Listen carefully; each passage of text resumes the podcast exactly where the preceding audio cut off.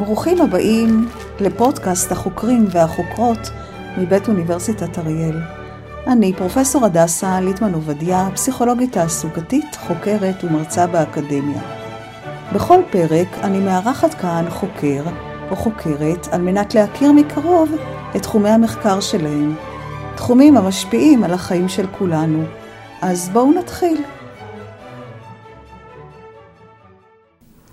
בהתאם לתיאוריה המדעית המקובלת, היקום נוצר לפני כ-14 מיליארד שנה, באירוע המכונה המפץ הגדול.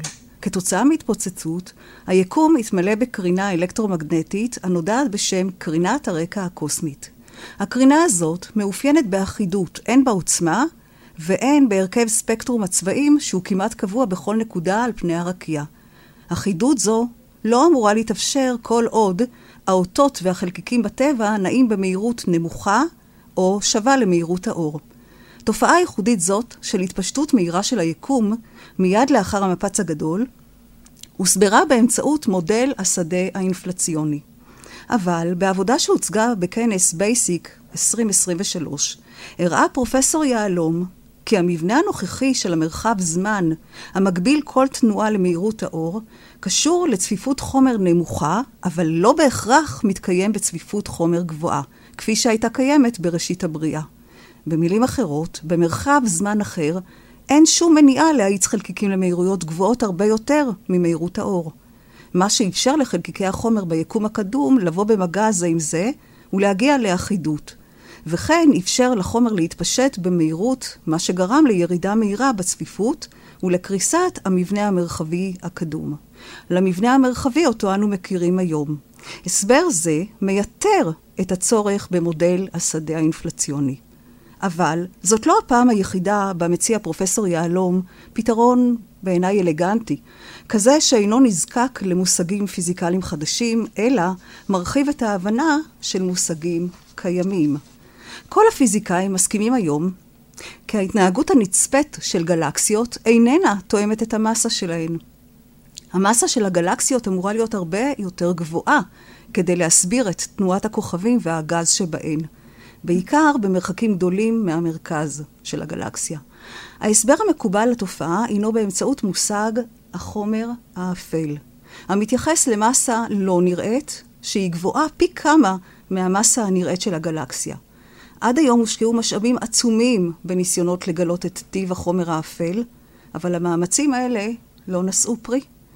פרופסור אשר יהלום קיבל ציון לשבח מאת הקרן למחקרי כבידה על ראייה, על ראייה נוספת לטענה שאין חומר אפל. ראייה זאת מבוססת על אפקט השיהוי.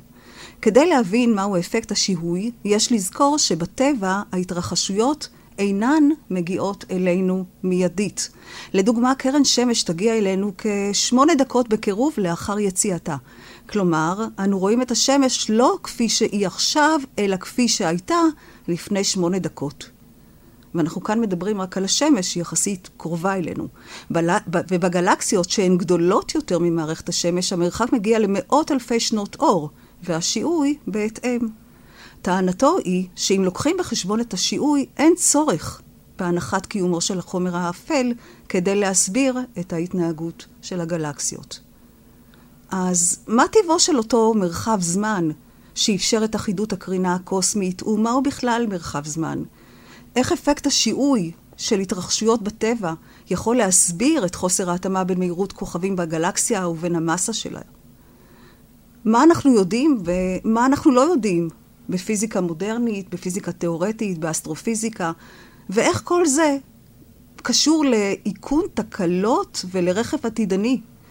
לשם כך, הזמנתי לכאן היום את פרופסור אשר יהלום, חוקר בתחום הפיזיקה התיאורטית, המשמש גם ראש מרכז המשתמשים במרכז למקורות קרינה על שם שלזינגר. שלום אשר. שלום וברכה. אז uh, שמתי ככה לפתחך הרבה מאוד uh, שאלות, אז אולי נתחיל ככה בראשית קצת. איך ולמה התפתחה הפיזיקה המודרנית? ומה היא כוללת? הפיזיקה עברה כמה שלבים היסטוריים.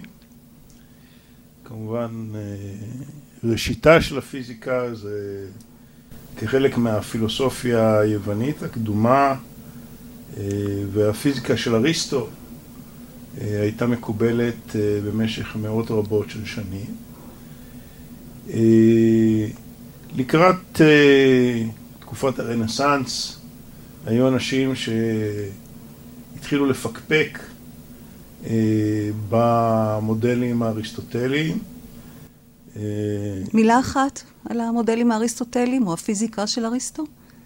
כדור הארץ במרכז, העולם מורכב מארבע יסודות, אש, אוויר, מים, מים, עפר. כדי ליצור מהירות צריך להפעיל כוח. החומרים שנמצאים, מה שהוא קרא מעל גלגל הירח, זאת אומרת כוכבי הלכת, הם בנויים מהקווינט אסנס, מהיסוד החמישי, שהוא לא מציית לחוקי הטבע, זאת אומרת, הוא לא צריך להפעיל כוח כדי לקבל תנועה. שכלולים של המודל על ידי פטולומי, כאשר גילו שכוכבי הלכת לא באמת נעים על ספרות מושלמות, אז הוא הכניס את הנושא של סיבובים קטנים, אפיסיקלים. זאת, זאת הפיזיקה האריסטוטלית. על רגל אחת. על רגל אחת. והאבולוציה שלה? קופרניקוס בא עם הרעיון שהרבה יותר קל לראות את כוכבי הלכת ואת כדור הארץ מסתובבים מסביב לשמש מאשר לראות את כל ה... את השמש ואת כל כוכבי הלכת וכולי מסתובבים מסביב לכדור הארץ, זה מפשט מאוד את המודל. טיכו ברא עשה מדידות מדויקות וקפלר גזר מהמדידות המדויקות האלה את חוקי התנועה של כוכבי הלכת. ואז בא ניוטון והראה שאם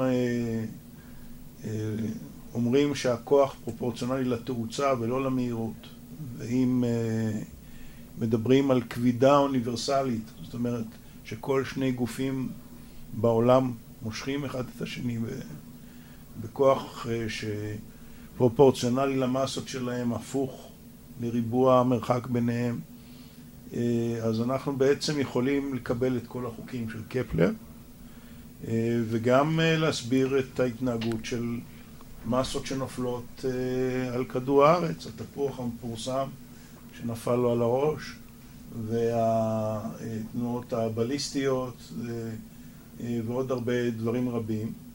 זה היה במאה ה-17 והפיזיקה הזאת התקבלה כנכונה עד תחילת המאה ה-20. במאה ה-20 קרו כמה דברים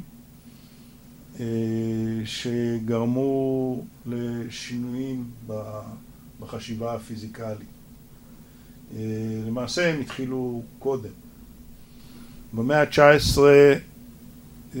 מקסוול סיכם את התגליות השונות בתחום האלקטרומגנטיות, כיצד נוצרים כוחות חשמליים, כוחות מגנטיים במשוואות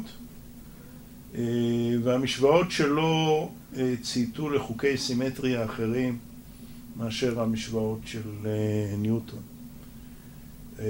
המשוואות של ניוטון הן למעשה סימטריות תחת טרנספורמציה שנקראת טרנספורמציית גלילי. המשמעות היא שאם שני אנשים נעים אחד ביחס לשני, אז במהירות קבועה, אז הם יתארו את הטבע באותו אופן. כשניסו לשלב את הטרנספורמציה הזו של גלילי בתוך המשוואות של מקסוול, הגיעו לדברים מוזרים וסותרים. ואז בא אדם בשם אלברט איינשטיין, היה אדם צעיר והיה פקיד במשרד הפטנטים בעיר ברן בשוויץ, ואמר, תראו, זה או או שמקבלים את החוקים של ניוטון as is, או שמקבלים את uh, תורת מקסוול. סותרות אחת את השנייה.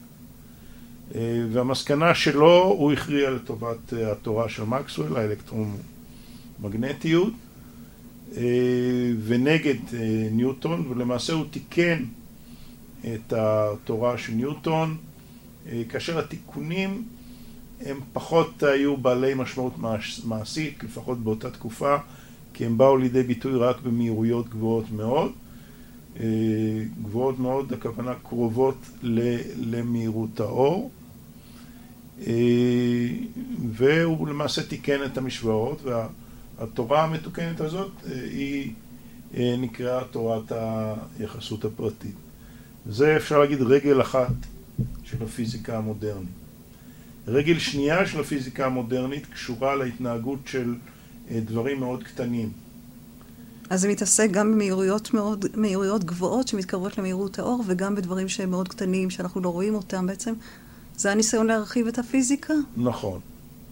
אה, ב-1905 אה, איינשטיין מפרסם אה, כמה מאמרים שהם מאוד חשובים. שני מאמרים על תורת היחסות הפרטית.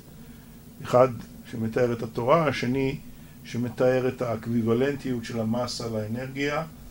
אה, זאת אה, הנוסחה המפורסמת שגם אנשים שלא פיזיקאים מכירים, של E שווה MC בריבוע. אה, ועוד שני מאמרים, אחד עסק בתנועה הבראונית, חלקיקים קטנים שנעים בתוך נוזל והם נעים בצורה בלתי מוסברת, מין תזוזות אקראיות, אקראיות שכאלה. אה, והוא הסביר את זה על ידי התנגשות שלהם עם האטומים שיש בחומר. ואני מזכיר שבאותה שנה, 1905, לא כולם האמינו שיש אטומים. זאת אומרת, זה היה אה, דבר חדשני, ההסבר של התנועה הבראונית. ודבר נוסף, שעליו הוא קיבל פרס נובל למעשה, זה ההסבר של האפקט הפוטואלקטרי. מהו האפקט הפוטואלקטרי? אז uh, הסתבר שאפשר להוציא uh, אלקטרון ממתכת על ידי הערה, אבל uh, ההערה uh, הייתה צריכה להיות בצבעים מאוד מסוימים, האור היה צריך להיות בצבע מסוים, וזה היה למעשה אתגר את התפיסה האלקטרומגנטית הקלאסית, uh, כי לכאורה כמה שעוצמת ההערה יותר חזקה, יש יותר אנרגיה, הפוטונים, כן, חלקיקי האור, יכולים להעביר יותר אנרגיה אה, לאלקטרונים ולגרום להם לצאת מהחומר, אה, אבל זה לא ככה. אה, ואז הוא הגיע למסקנה שהאנרגיה היא מה שנקרא מקוונטטת, זאת אומרת, היא באה במנות בדידות, וגם אם אני זורק הרבה מאוד אור, ב... כאשר חלקיקי האור הם באנרגיה לא מספקת, הם לא מוציאים את האלקטרונים החוצה. מצד שני, ברגע שעברתי סף מסוים, אז אני יכול אה, להתחיל אה, להוציא אלקטרונים החוצה מחוץ למתכת ולקבל זרם. אה, אז אה, אה, זה למעשה אה, פתח את העידן זה העמוד השני של... אה, זה הפיזיקה הקוונטית בעצם? כן, הפיזיקה הקוונטית. בהמשך, אה, בואו פיתח את המודל שלו, אה, פלנק, שעוד קדם לו, גם הסביר בעזרת הנושא הזה של קוונטים את הקרינה שפולט גוף שמחממים אותו, בעיית הגוף השחור, עם אה, פרדוקסים ש, שהפיזיקה הקלאסית יצרה שם ונפתרו רק על ידי הפיזיקה הקוונטית. אה, וכמובן בהמשך העבודות של שנות ה-20, עבודות של אה, שרודינגר, אייזנברג, פאולי, ועוד אנשים רבים שפיתחו את הפיזיקה הקוונטית. החתול גם קשור לכאן, או שזה סיפור אחר? לא, לא, החתול הוא בהחלט קשור. החתול הוא החתול של שרדינגר. כן. עכשיו, שרדינגר הוא האיש שפיתח את המשוואה הקוונטית הראשונה. לפני כן ניסו בעזרת כללים איוריסטיים כל מיני, לקבוע שאלקטרונים יכולים להיות במסלולים כאלה ולא במסלולים אחרים. אבל הוא פיתח את זה בצורה סיסטמטית, הוא פיתח משוואה שנקרא על שמו משוואת שרודינגר, והיה בה חידוש שהוא יותר מאשר הסבר של ניסוי פיזיקלי, היה שם בעצם מהפכה מחשבתית, כי שרודינגר בעצם בא ואמר, אנחנו לא יכולים לתת תיאור שלם של הטבע, כמו שהפיזיקאים הקלאסיים תיאמרו, אלא אנחנו יכולים רק לתאר הסתברויות שדברים בטבע יקרו. אנחנו יכולים לשאול מה ההסתברות שתוצאה מסוימת תהיה בניסוי מסוים. זה הוביל לחתול של שרודינגר, כי החתול של שרודינגר כידוע נמצא בתוך קופסה, ויש שם איזה מין איזוטופ שמתפרק, והתפרקותו גורמת להשתחררות רעל, שגורמת למותו של החתול. אבל מבחינת מכניקת הקוונטים, כל עוד לא צפית באיזוטופ הזה, אז הוא נמצא באיזשהו מצב של סופר פוזיציה, ולכן החתול הוא גם חי. סופר פוזיציה זה אומר שהוא נמצא בו זמנית בכמה מקומות, או בכל המקומות. לא בכמה מקומות, אלא בכמה מצבים.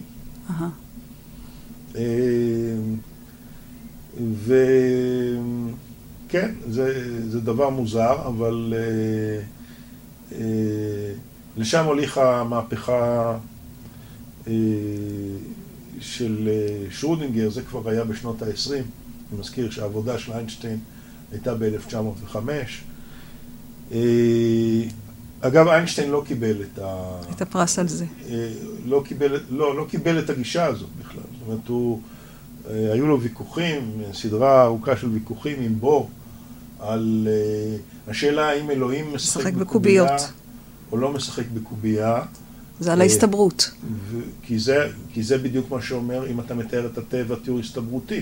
כן. אם התיאור הסתברותי זה אומר שיש מישהו שכל פעם זורק את הקובייה, ולפי זה מחליט אם האלקטרון פונה ימינה או שמאלה, וכן הלאה. איינשטיין לא קיבל את הדבר הזה, בוודאי זה סתר את כל העבודה שלו בתורת היחסות, שהייתה עבודה קלאסית, ובפרט בנושא של יחסות כללית, שהוא תיאר עולם שבו זה מרחב זמן, כן? בעצם שום דבר לא משתנה. אולי באמת תסביר לנו את המושג מרחב זמן במקום מרחב וזמן כמושגים נפרדים. ואם אפשר ככה, בשפה הכי הכי עממית ושווה לכל נפש. טוב, אז כמובן ניוטון לא ראה שום קשר בין המרחב והזמן, וגם אינטואיטיבית זה נראה דברים ממש שונים, נכון? אנחנו הולכים ימינה, שמאלה, קדימה, אחורה, במרחב, זה לא בעיה. בזמן לא. בזמן לא.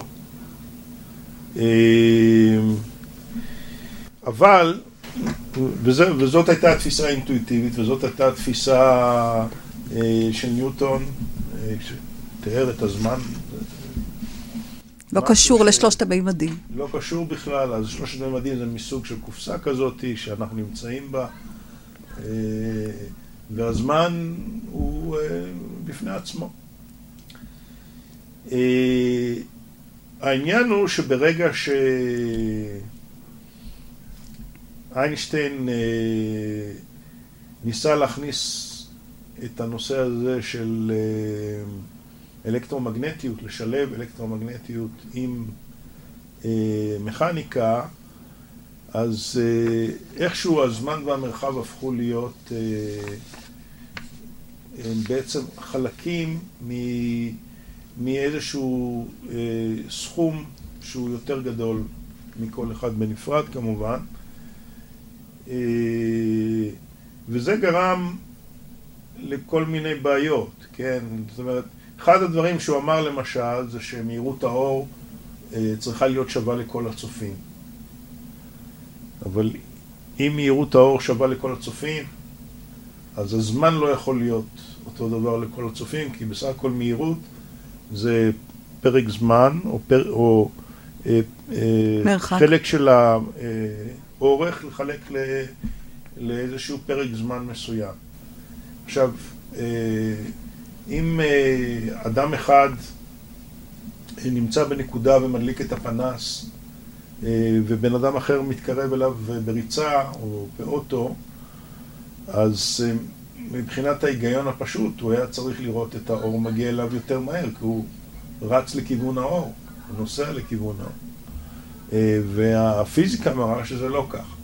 זאת אומרת, מהירות האור היא בשביל שניהם אותו דבר, והמסקנה מזה זה שהזמן אצל כל אחד מהם אה, אה, נמדד כנראה קצת אחרת. אה, יש גם אה, משמעויות על המרחב. התברר שאי אפשר אה, להפריד יותר בין המרחב והזמן. התיאור המתמטי... אתה מבין את זה גם אינטואיטיבית, חוץ מאשר מתמטית? אה, אני חושב שהתמונה של מי שרץ מול הפנס היא אולי נותנת את האינטואיציה הכי טובה. אם זה שמחזיק את הפנס רואה את האור נע במהירות מסוימת, וזה שרץ מול הפנס אה, רואה את האור באותו מהירות, אז הזמן בשביל שניהם לא יכול אה, לחלוף באותו קצב. אגב, זאת אחת הדרכים שאיינשטיין הגיע לדברים האלה, זאת אומרת, הוא דמיין את עצמו, הוא יושב על קרן אור ו... מפליג. ומפליג עליה. אה, ואז הוא הבין שאם אני יושב על קרן האור, האור בשבילי צריך להיות סטטי. אבל אם אני עדיין רואה אותו נע במהירות האור, אז בעיה. אה, אבל אה, מי שעלה על הנקודה הזאת בעיקר היה מתמטיקאים? המתמטיקאי מינקובסקי, שהוא היה גם מורה שלו באוניברסיטה בציריך, בתאה. הם היו מין חברותא כזאת, לא? אני חושב שמינקובסקי לא אהב כל כך את אה, איינשטיין בהתחלה, אבל... אה, בהמשך. אבל בהמשך, כן, הוא, הוא מצא הרבה טעם ברעיונות שלו.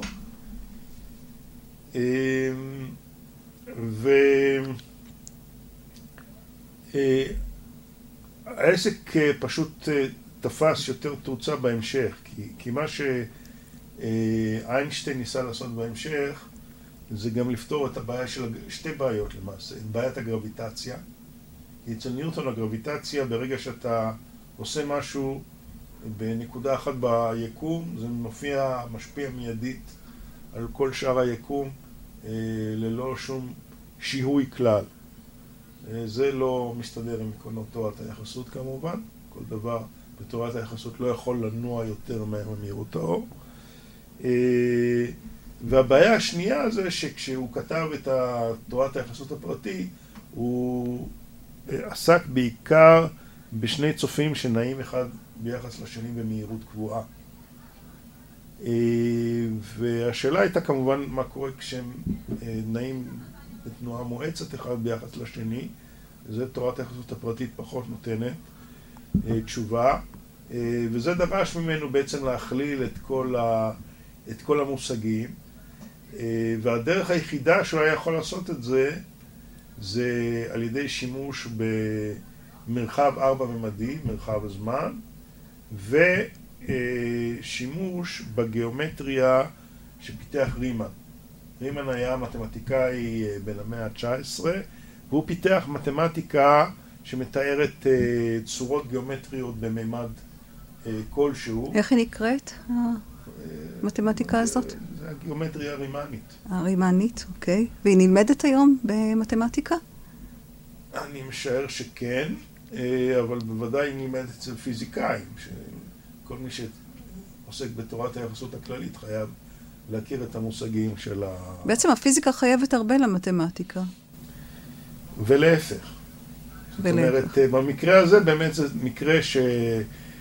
שאיינשטיין בעזרת אה, קצת עזרה מידידיו, מרסל גרוסמן אה, ועוד אנשים, מתמטיקאים, שילב תובנות מתחום המתמטיקה לתוך הפיזיקה, אבל צריך לזכור שהחשבון הדיפרנציאלי והאינטגרלי פותח על ידי ניוטון כדי שהוא יוכל לפתור את אותן משוואות שמתארות את תנועת כוכבי הלכת. זאת אומרת, המוטיבציה לפתח בכלל דברים מהסוג הזה היא, היא הרבה פעמים מוטיבציה פיזיקלית. אז יש איזשהו אה, אה, מין יחסי גומלין בין פיזיקה למתמטיקה, אה, שכל צד הוא בעצם אה, תורם ונתרם אה, במהלך ההיסטוריה. אז מה שאמרת הוא נכון, זאת אומרת, במקרה הזה, מתמטיקה של רימן נעשה בשימוש בפיזיקה כדי להסביר את הגרביטציה. ניוטון בעצמו לא טען שהוא מבין מה זה גרביטציה, הוא רק טען שהוא יודע לתאר אותה מתמטית. הוא אמר, אני לא, לא מפריח היפותזות, כן? היפותזיס נן פינגו, אני חושב, זה היה הביטוי הלטיני. אני לא, לא משער השערות. אני, אני מתאר את, ה, את הכוח הזה. אה, הגרביטציה עצמה בתוך תורת היחסות הכללית לא מופיעה ככוח בכלל, אלא כעיקום של המרחב, עיקום של המרחב הזמן. עיקום מלשון מתעקם. כן, שהמרחב הזמן הוא עקום. את הסיבה שכדור הארץ נע במסלול אליפטי מסביב לשמש, אה, זה לא בגלל שיש כוח גרביטציה לפי תורת היחסות הכללית, אלא בגלל שהשמש מעקמת את מרחב הזמן, וכדור הארץ נע במסלול הישר באותו מרחב זמן. הוא נע ישר ופשוט... הוא נע ישר. הוא נע ישר, פשוט מעקמים אותו. המרחב הזמן עקום.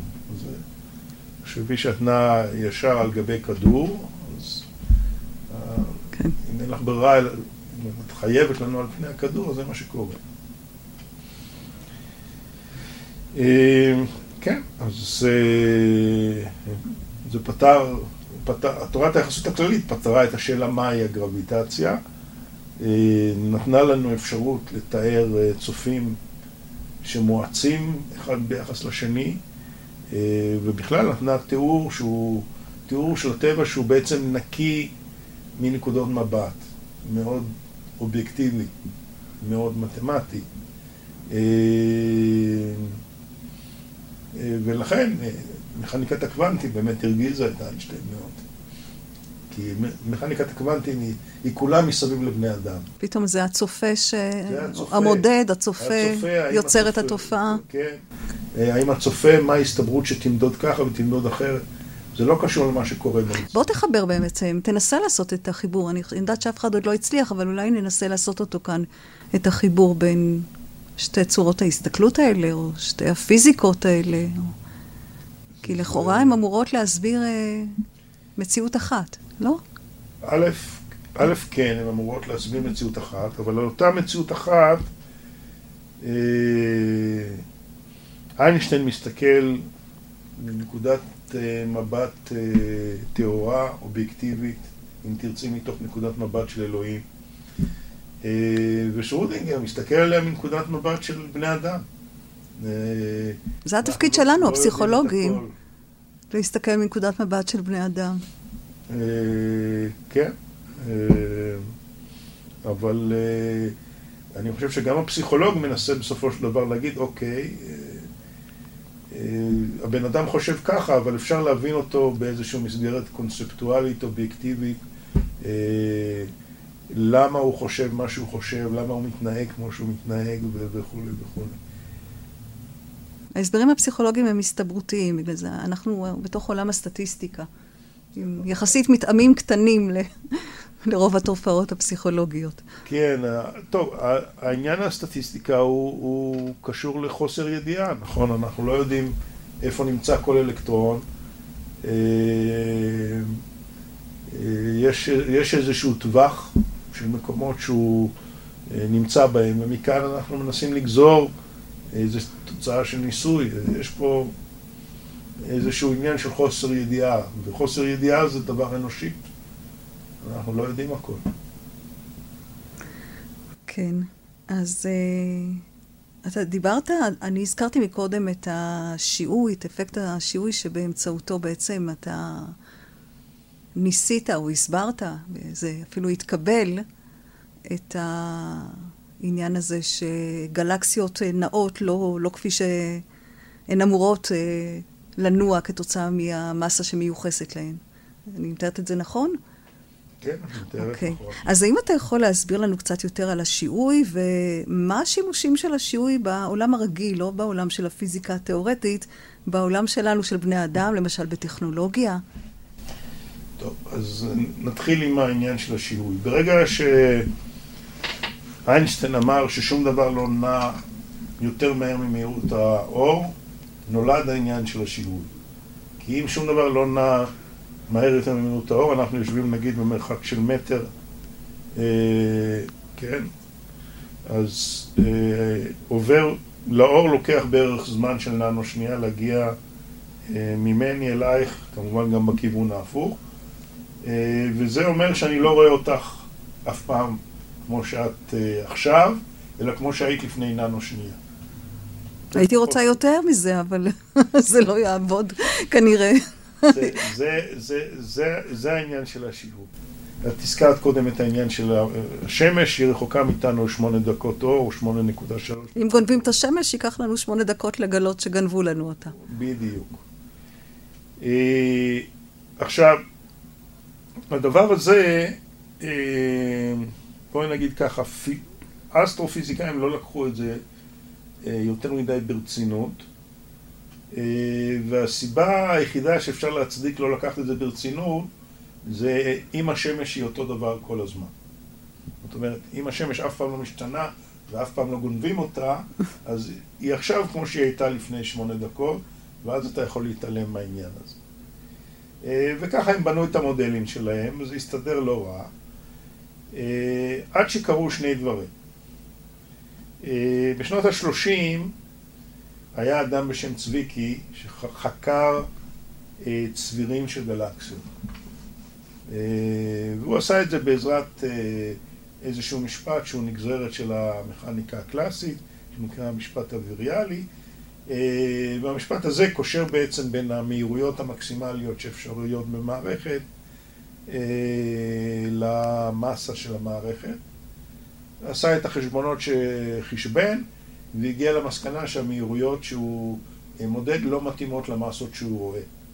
הוא שקל במרכאות גלקסיות לפי הכוכבים שמרכיבים אותם, הגזים או... הדרך, מה, היחידה, מה הדרך היחידה לשקול גלקסיות, גלקסיות זה להגיד, לעשות דבר כזה, להגיד, אנחנו יודעים, אני אומר גרוסו מודו, כן? Mm-hmm. אבל אנחנו יודעים מה המסה של השמש, ואנחנו יודעים כמה אור השמש אה, מוציאה. כן. אה, עכשיו, כשאנחנו מסתכלים על גלקסיה, אז אנחנו יכולים לדעת כמה אור הגלקסיה הזאת מוציאה. אה, כמובן צריך לשקלל את המרחק, אבל נניח שאנחנו יודעים את המרחק, בדרך כלל התאורה יורדת כמו המרחק בריבוע, ואפשר להגיע גם למה שנקרא התאורה האבסולוטית. זאת אומרת, כמה הגלקסיה, כמה אור היא מוציאה במקור. אה, וברגע שאנחנו יודעים את זה, ואנחנו יודעים את הקשר בין כמות התאורה למסה, אז אנחנו יכולים להגיד מה המסה. אוקיי. Okay. אוקיי? Okay? אז, זה, אז ככה, זה הדרך שבה אסטרונומים מודדים מסה. אה, מה הסיבה שהם מודדים מסות אה, של גלקסיות? רק... כל דבר, את יודעת, סקרנות. סקרנות, okay. אוקיי. אנחנו, אין לנו כל כך מה לעשות okay. עם זה, זה לא... אבל זה היה מין אה, ניסוי מחשבתי מעניין. הוא לקח צביר של גלקסיות, מאות מיליוני שנות אור, חישב את, ה, אה, את המסה לפי האור שיצא לו. ולא לקחו בחשבון שמה שאנחנו רואים, אם זה במרחק של כל כך הרבה שנות אור, אז אנחנו בעצם לא רואים את מה שקיים עכשיו, אלא את מה שהיה לפני לא, הרבה זמן. זה, זה ברור, זה לא בעיה. כי אוקיי, אז הוא, הוא, הוא חושב את המסה, הרי כל מה שאנחנו רואים מאותה גלקסיה הגיע אלינו אחרי אה, מיליוני שנים, אז הוא, הוא מדבר לא על הגלקסיה כמו שהיא היום, זה ברור. הוא מדבר על הגלקסיה כמו שהייתה לפני מיליוני שנים. אוקיי. אבל זה לא, זאת לא הנקודה. הנקודה היא שכשהוא חישב את המסה של, כמו שהייתה לפני מיליוני שנים, ואת המהירויות, כמו שהם היו לפני מיליוני שנים, הוא גילה חוסר התאמה לפי אותו משפט של הפיזיקה הקלאסית שנקרא משפט אדבריאלי. ואז הוא התחיל להגיד, רוב החומר לא רואים אותו, אפל, מה אפל. אנשים לא כל כך התייחסו ברצינות, אבל אז, אה, לקראת שנות ה-70, אפשר להגיד יותר, אנשים התחילו להסתכל על אה, המהירות של גז מסביב לגלקסיות. כן, גז בשוליים של הגלקסיות.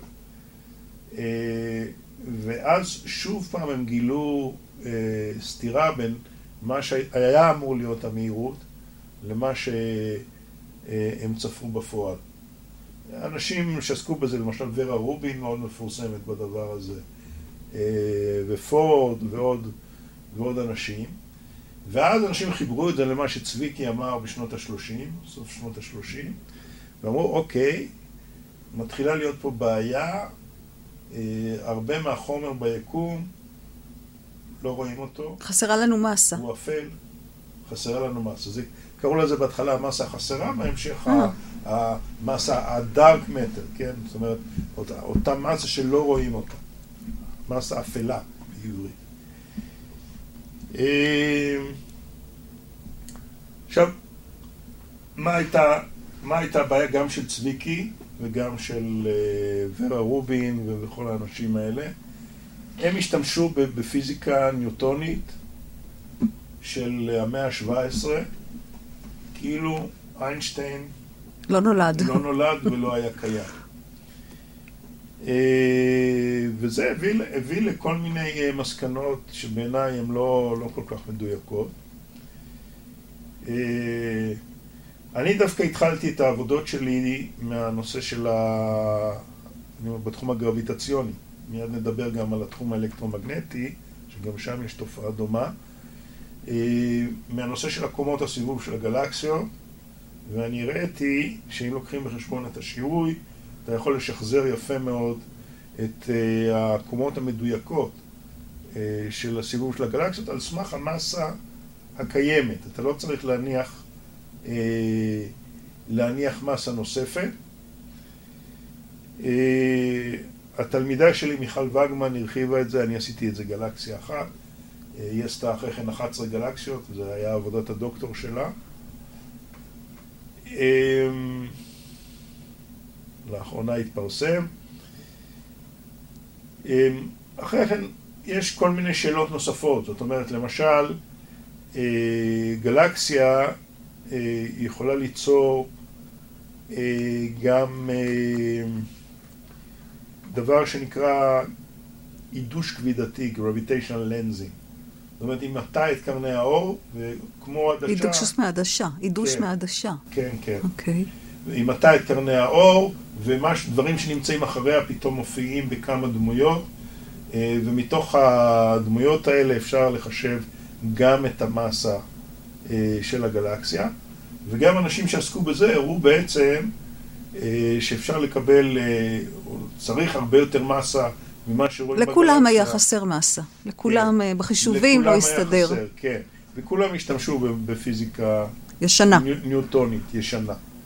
אה, עבודה נוספת שאני עשיתי באמת הייתה קשורה לגרביטיישן לנזינג, ואני ראיתי שמתוך שיקולים של שיהוי, אותו אפקט שפועל על אה, אה, הגז שמסתובב מסביב לגלקסיה, הוא גם פועל על אותם קרני האור, ובהכרח אתה חייב לקבל את אותה מסה אפקטיבית שהיא בעצם המסה האפלה. גם במקרה הראשון וגם במקרה השני. יש עוד דברים נוספים. אתה יכול רק להסביר ממש ממש בקצרה ובהמחשה, איך האפקט של השיעוי כאן מסביר את ה... איך הוא מוסיף את המסה? איך הוא מחזיר מסה שלא קיימת? תראי, מה... לפי תורת היחסות הכללית, הדבר היחידי שגז או קרני אור או כל דבר מרגיש, זה את העקמומיות של המרחב. זאת אומרת, עד כמה המרחב עקום. זה הדבר היחידי. עכשיו, השאלה עד כמה מרחב עקום אה, תלוי בתכולה של מסה ואנרגיה אה, בתוך אותו מרחב. למשל, למעשה תכולת, ה, תכולת המסה בגלקסיה והדרך שבה התכולה הזאת משתנה בזמן. אה, מה שאני ראיתי בעבודות שלי זה שלמעשה קצב השינוי של המסה, זאת אומרת, לא הנגזרת הראשונה, כן, אלא קצב השינוי, הנגזרת השנייה.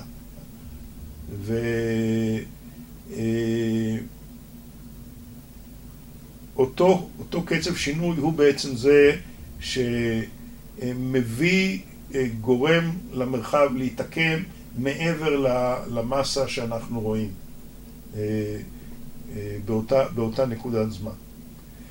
זה קשור לזה שבעצם המסה שאנחנו רואים היום היא לא הדבר היחידי שמשפיע, כי בגלל השיהוי אנחנו בעצם רואים את המסה שהייתה לפני כך וכך אה, אה, עשרות אלפי שנים, גם אה, משפיעה. זאת אומרת, הקצב, קצב השינוי הוא חשוב. אז זה בא לידי ביטוי גם בעקומות הסיבוב בגלקסיות, גם אה, בעידוש הכבידתי, וגם בדבר אה, נוסף שנקרא טולי פישר, יחסי טולי פישר. אה, היו שני אסטרונומים, טולי ופישר, שהם הראו שאם מסתכלים על המהירות של הגלקסיה בשוליים, כן, באותו מקום שהשיהוי מתחיל לשחק, אז אה, אפשר מתוך המהירות הזאת לגזור את המסה של הגלקסיה. אה, ויש פרופורציה, זאת אומרת, המסה של הגלקסיה היא פרופורציונלית למהירות, למהירות ברביעית. אז אני ראיתי שמשיקולים של שיהוי באמת אפשר לקבל אה, אה, גם את היחס הזה. אה, והעבודה האחרונה שקשורה לשיהוי, אה, וזו העבודה שקיבלתי עליה השנה, את ה-Honorable Mention. אה, ברכות. תודה. זה חזרה בעצם לשיקולים של צביקי. אני ראיתי שאפשר לתקן את המשפט הווריאלי בעזרת שיקולים של תורת היחסות הכללית. ובעצם להראות שמה שצביקי הסיק, הוא הסיק רק בגלל שהוא הסתמך על הפיזיקה הישנה הניוטונית. ואם היה לוקח בחשבון שיקולים של תורת היחסות הכללית, אז אפשר אה, לקבל אה, אפקט נוסף שהוא בעצם... אז חיזקת את תורת היחסות בעצם גם. אני לגמרי חיזקתי את תורת היחסות, אני חושב, בכמה, לפחות ארבעה היבטים. אה, וזה רק בנושא הגרביטציוני. אבל את שאלת אותי גם כן על אה, האפליקציות הפרקטיות. האפליקציות הפרקטיות... של השיהוי בטכנולוגיה. הן אה, יותר בעולם של האלקטרומגנטיות. אני אתן דוגמה, נניח שנופל עץ על קו מתח, אבל הקו מתח הוא מאוד ארוך, ואת לא יודעת איפה נפל העץ. אה, זה כמו עץ נופל ביער. כן, אבל זה לא בדיוק העץ נופל ביער, כי בקו מתח שלי אני צריך שני גלאים, שני הצדדים, אה, שמגלים את ההפרעה.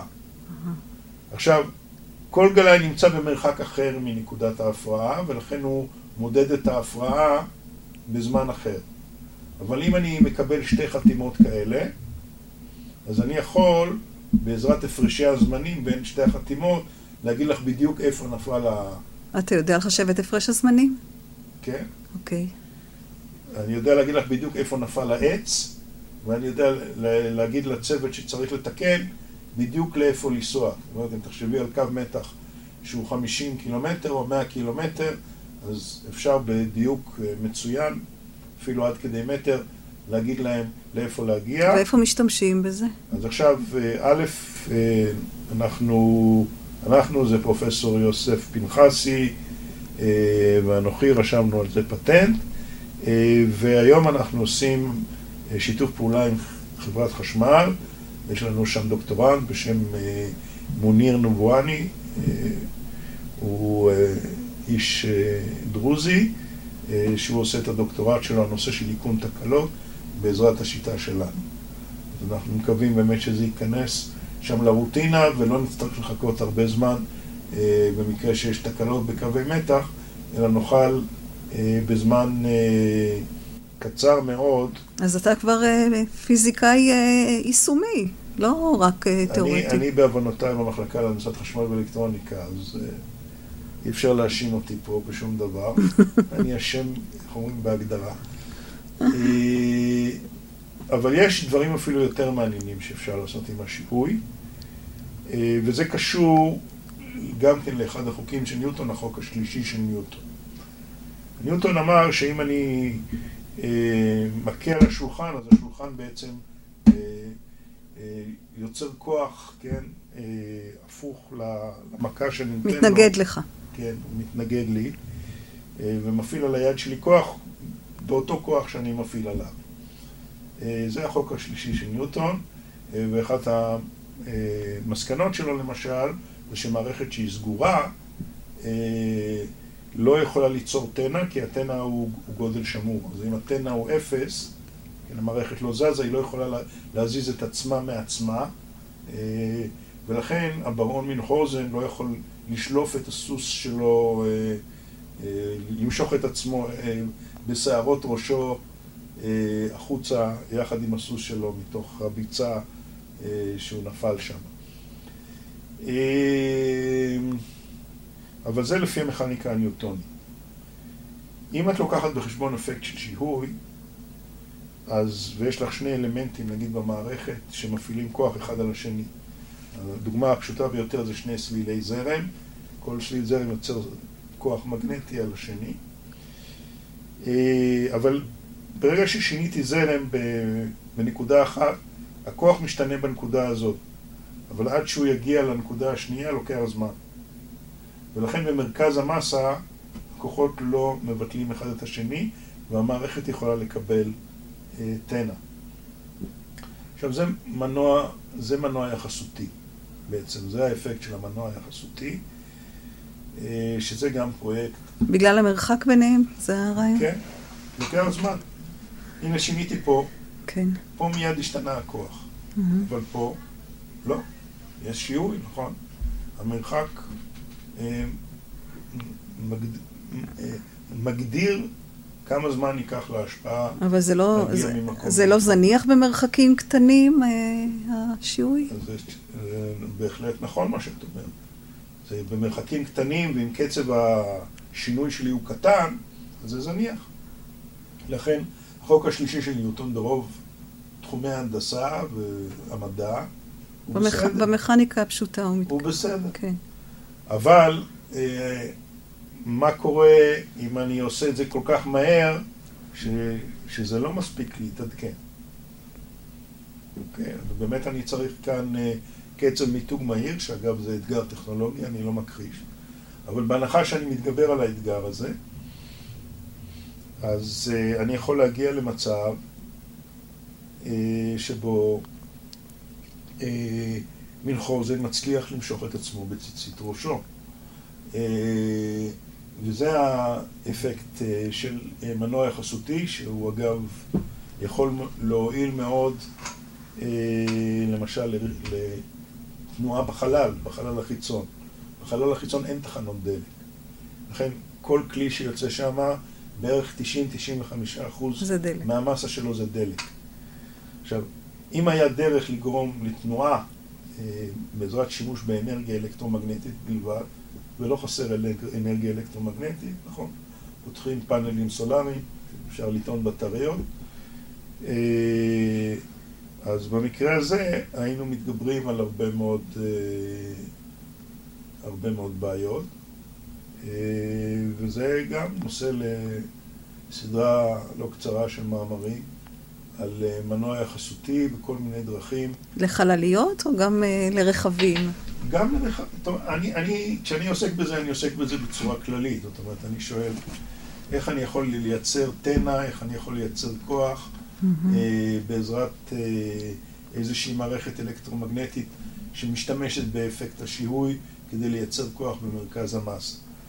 Uh, האם זה מתאים לאוטו? אה, אני חושב שבינתיים לא. קטן מדי. אה, כדי להגיע למשהו שיזיז אוטו, זה צריך להיות יותר גדול מהאוטו של היום, אני חושב. אבל אה, יכול להיות שבעתיד אה, יתגברו על כל מיני בעיות שקשורות למיתוג, למרחק בין מטען לזרם, כל מיני בעיות טכנולוגיות ש, שיש בה, בגישה הזאת, ואז פתאום נקבל מכוניות שעפות. כי למנוע היחסותי אין מגבלה. הוא לא חייב דווקא לנוע על הכביש. היום המנוע, איך המנוע היום מייצר תנע? הוא מסובב את הגלגלים, הגלגלים דוחפים את הכביש. אם הכביש לא היה נדחף, האוטו לא היה זז קדימה. זאת חייבת כביש. אבל מנוע, מנוע יחסותי את לא צריכה. הוא מייצר את התנע שלו מעצמו, והפרש התנע בעצם אה, מועבר לשדה האלקטרומגנטי. מה שאומר אז... שאולי אתה מוצא פתרון לבעיית הפקקים שהולכת בדיוק. ומתגברת. בדיוק, אז עכשיו תחשבי על אוטו שהוא מגיע לפקק ואז הוא עולה שני מטר באוויר ו... ונוסע וממשיך קדימה. ועוד ב... זה היה נחמד, לא? כן, ולא מזהם גם. וזה בוודאי לא מזהם, כי זה הטכנולוגיה אה, היא חשמלית אה, טהורה, היא גם לא שורפת שום דבר, אה, לא דלק. כל החלליות היום הרי גם אלה שפועלות למשל על פלזמה וכל מיני דברים אה, אה, משוכללים וחשובים, הן זורקות חומר החוצה. אה, המערכת הזאת היא אנרגיה טהורה. אה, לפני שנעבור לשאלות אה, יותר קרובות לתחום שלי, אה, אני לא יכולה לסיים שיחה על פיזיקה בלי לשאול על חורים שחורים. בין אנסים. אה. חורים שחורים אה, זה דבר שקורה כאשר המסה אה, עוברת, נגיד, צפיפות מסוימת. הגרביטציה תמיד מושכת פנימה. כן, כשמשהו כוכב, כוכב או משהו קורס לתוך עצמו, זה... כן. השמש שלנו גם תהיה יום אחד אה, חור שחור? השמש שלנו לא תהיה, כי אין לה מספיק מסה. יש גבול שנקרא גבול צ'נדרסקה. אז זה תהיה משהו ביניים. היא תהיה מין, אה, כן, איזה מין משהו כזה, לא יודע, ננס לבן, פיזיקאים קוראים לזה. אה, אבל גוף שהוא יותר גדול מהשמש שלנו, בדרך כלל מה שמחזיק אותו זה הלחץ.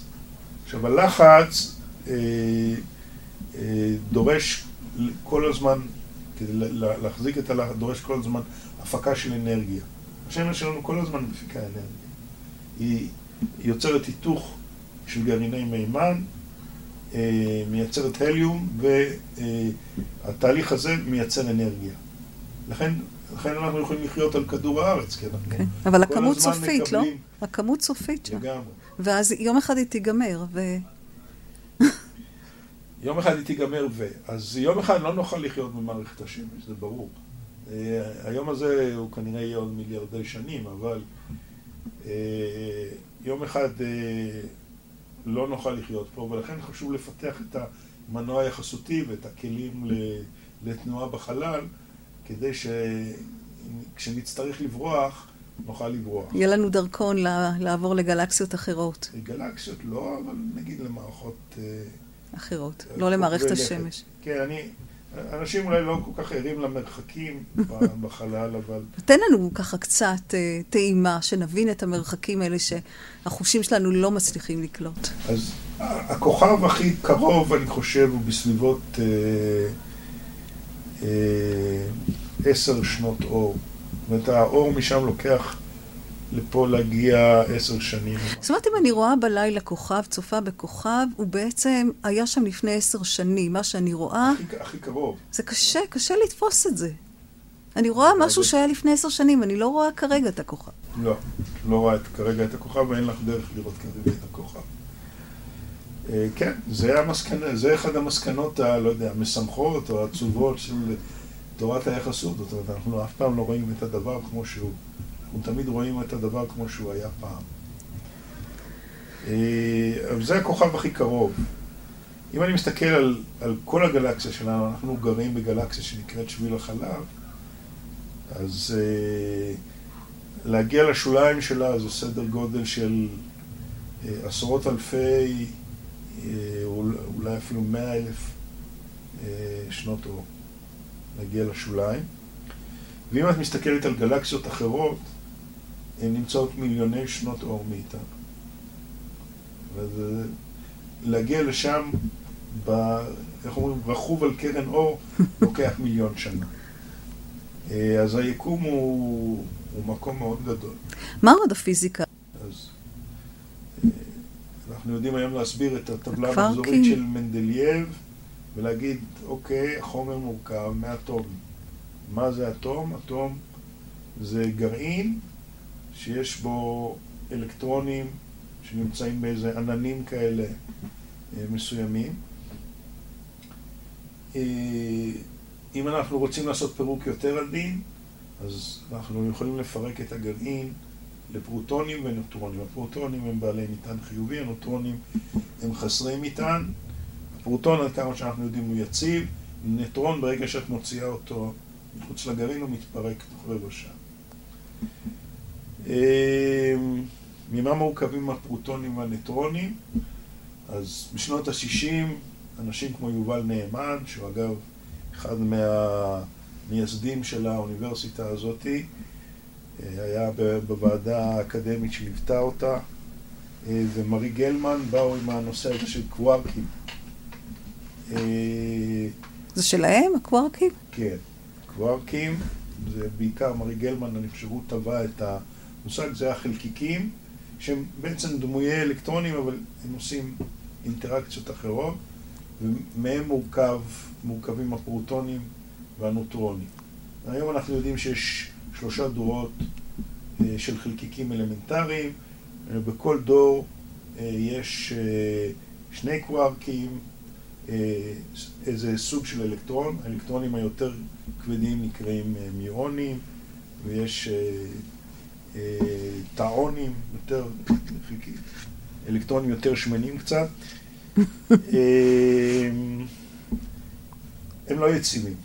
החלקיקים היציבים, שמחזיקים לאורך זמן, זה האלקטרונים, הקווארקים up ו-down, אה, ויש נוטרינו, אה, נטרינו של האלקטרון, אה, וכמובן החלקיקים שגורמים להם לעשות אינטראקציות. יש היום ארבעה סוגי אינטראקציות מוכרים בטבע. דיברנו על האלקטרומגנטיות, על הגרביטציה, שזה לא כל כך בטוח שזה אינטראקציה, זה יותר העולם, כן, היקום של המרחב הזמן. אה, ושני כוחות גרעיניים, הכוח הגרעיני החזק, אה, שהוא בעצם מונע מהגרעין להתפרק, כי אם תחשבי על זה, הגרעין זה הרבה מטען חיובי שיושב ביחד, ומטען חיובי, מטענים חיוביים דוחים. משהו מחזיק אותם ביחד. זה הכוח הגרעיני החזק. ומה שגורם לנטרי, לנטרון אה, להתפרק, זה נקרא הכוח הגרעיני החלש. אה, כל הכוחות האלה יש חלקיקים שבעצם נושאים אותם, וזה המודל, זה המודל הסטנדרטי. מה אנחנו לא יודעים? אנחנו לא יודעים למה יש אלקטרונים. מה, מה מכריח? אנחנו לא יודעים בכלל. לגבי שום חלקיק, למה, למה הוא קיים. לא יודעים. אנחנו לא יודעים למה יש לו את התכונות שיש לו. כל אחד מהחלקיקים שמניתי יש מסה, יש מטען, יש תכונות נוספות, מדברים על ספין ועוד תכונות. אנחנו לא יודעים למה יש לו את התכונות האלה. אנחנו יודעים למדוד את זה, אנחנו לא יודעים למה. הדבר שאיינשטיין חיפש, ולמעשה כולם מחפשים, זה ההסבר.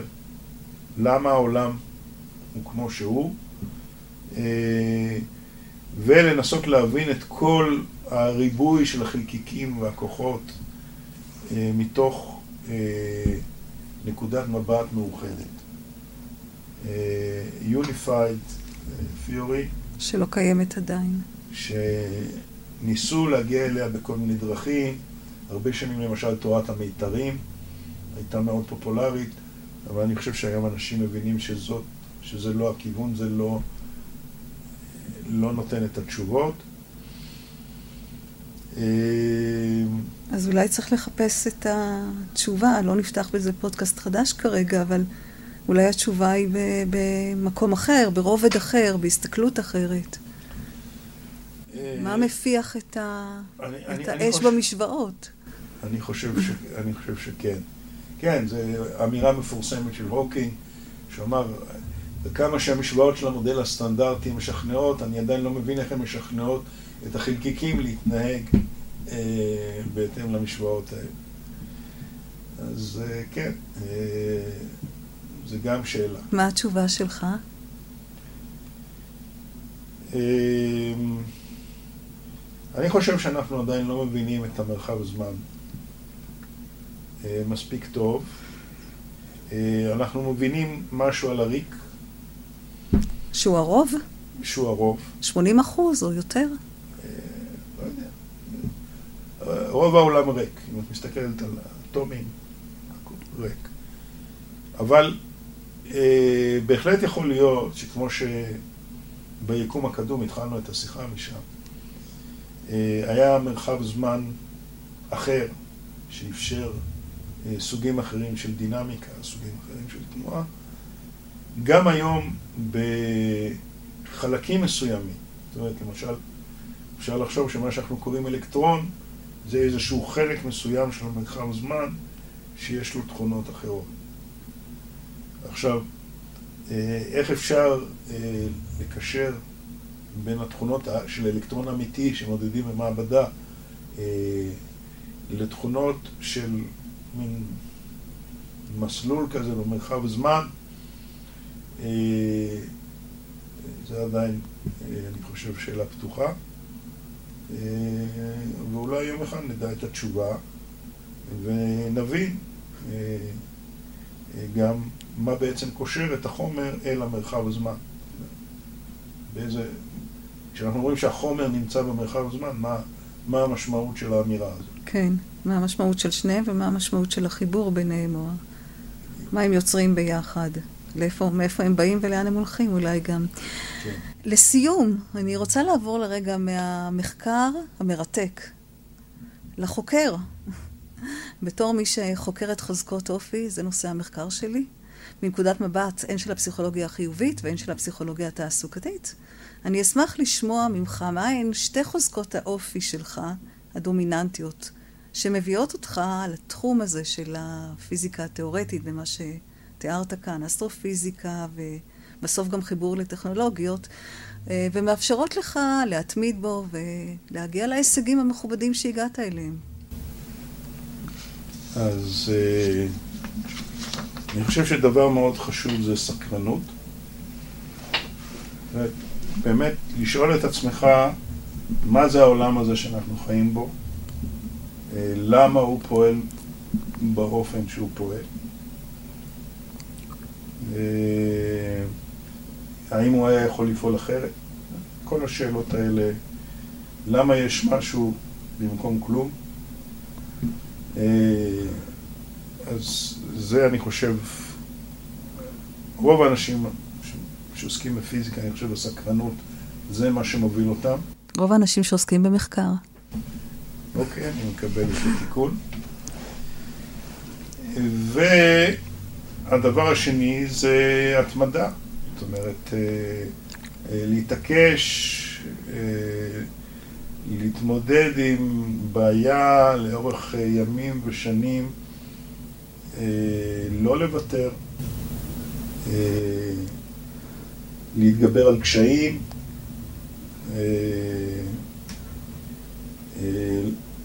להיות יצירתי, לנסות אה, כיוונים שונים, גם כשכיוון מסוים לא הולך. אז זאת החוזקה השלישית, אז יצירתיות, התמדה וסקרנות. בסדר. תודה רבה, אשר. בשמחה.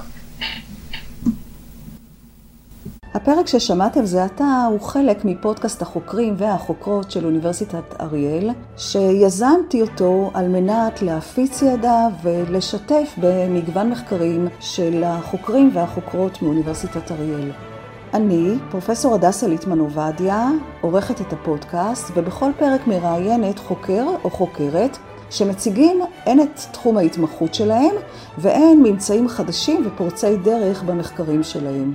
אתם, המאזינים, מוזמנים להגיב, להציע או לבקש לארח חוקרים בתחומים שונים.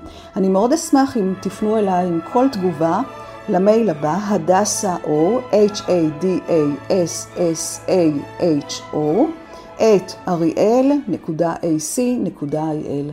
תודה רבה.